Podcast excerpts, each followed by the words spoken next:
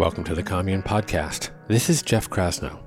Uh, many of you may receive my weekly Sunday commusing article, where I address a breadth of issues from the spiritual to the socio political. And on occasion, I will also record an audio version of these articles and release it here as a bonus episode.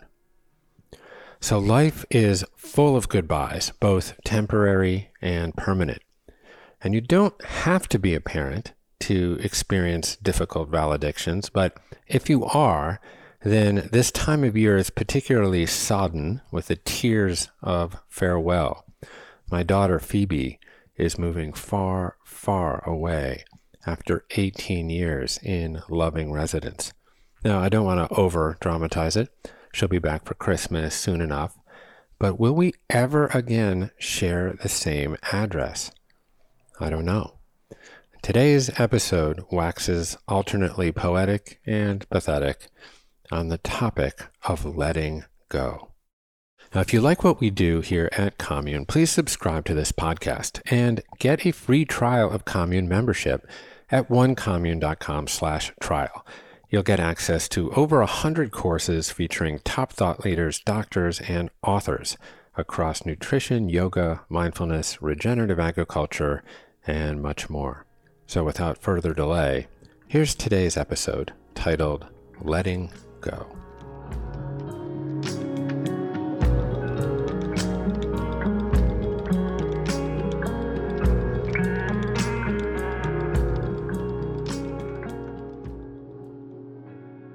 Eighteen years ago, to this very day, my eldest daughter, Phoebe, was born in the front room of our summer cottage on Long Island Sound. It was an unusually blustery day, the clouds low, dark, and pregnant. Normally, the rickety old house emptied out on summer days. People found their air conditioning by jumping off the end of the jetty and into the cold sea. But the day's squall penned the family indoors.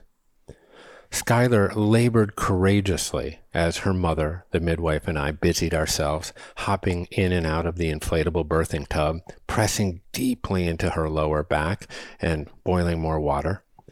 In the adjoining room, the family, who had assembled for the birth, drank rum dums and tapped their toes. Schuyler's grandfather, Ellsworth, smoked his pipe and read the New York Times. His scruffy mutt, Molly, annoyingly yapped for doggy treats. Like an old Yankee, Ellsworth frugally doled them out.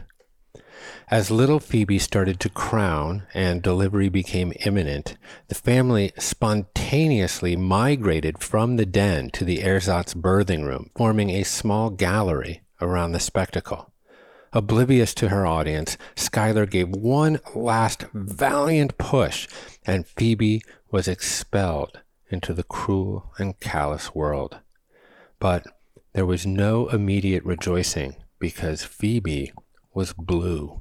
She couldn't breathe. Laura, our midwife, determinedly syringed Phoebe's minuscule nostrils as the family held their breath. Finally, meconium cleared, Phoebe bookended her life with her first breath. Her pigmentation immediately pinked. With her inhale, everyone exhaled, except perhaps Ellsworth, who stoically tugged on his pipe throughout the ordeal. I know this sounds apocryphal, the kind of story only a father would tell, perhaps hyperbolized by a nip of whiskey, but I swear it's true, and I have witnesses. In the moments after Phoebe's birth, the sky broke, also turning pink. The bluefish jumped riotously, and a rainbow arced from Connecticut across the Sound to Long Island's North Fork. Over 18 years later, plenty has changed. Schuyler and I started new businesses, published books, courses, and plenty of podcast episodes. We provided Phoebe with two horrible, adorable sisters. But Life is as full of subtractions as it is of additions. Ellsworth passed on, Molly too. We sold the old family cottage where Phoebe was born. We left our Brooklyn neighborhood for the warmer climes of the West.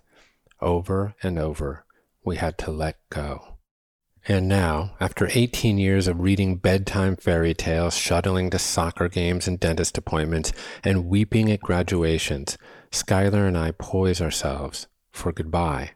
Phoebe, all five feet ten inches of her, is moving 6,000 miles away. This last month of protracted liminality has felt like a type of hospice. I remember when my grandmother had but a week to live. Voices became hushed, and a gentleness softly blanketed every interaction. It's like that now. Phoebe's old life is passing away, and she is letting go of the things that she loves. She is letting go of her stalwart and tender boyfriend, Nicky. She is letting go of her thick and thin bestie, Quinn. She is letting go of her beloved sisters, Undine and Micah. She is letting go of her parents, her home, her room, her rituals. It's hard. This very minute, as I express these words, I hear her whimper through a stiff upper lip in her room as she packs. I am coaching her the best I can, scribbling down Buddhist maxims and leaving them on her nightstand. Non attachment is double edged. While it's never healthy to anchor one's happiness in the possession of things, equanimity should never be confused with apathy. To be numb to life is a defense mechanism. To grieve is to love. T.S. Eliot wrote, What we call the beginning is often the end. And to make an end is to make a beginning. The end is where we start from. Indeed, there can be no beginning without an end. They define each other. Such is the yin yang of life and death, of construction and destruction. There is beauty in a life that is always falling apart, for that is nature's course. She promises a spring with every winter. I remind Phoebe of springtime's first warm day, the exhilaration of it, the hopefulness of it. She stands on the precipice of a great adventure of a warm April morning. I remind Phoebe of springtime's first warm day, the exhilaration of it, the hopefulness of it. She stands on the precipice of a great adventure of a warm April morning. As I help her through this period, I feel like a psychiatrist with my own dementia because I too must let go, and it's wretched. Now, perhaps I'm confronting my own mortality as my progeny flies the coop, but really, I just absolutely love having Phoebe here with me.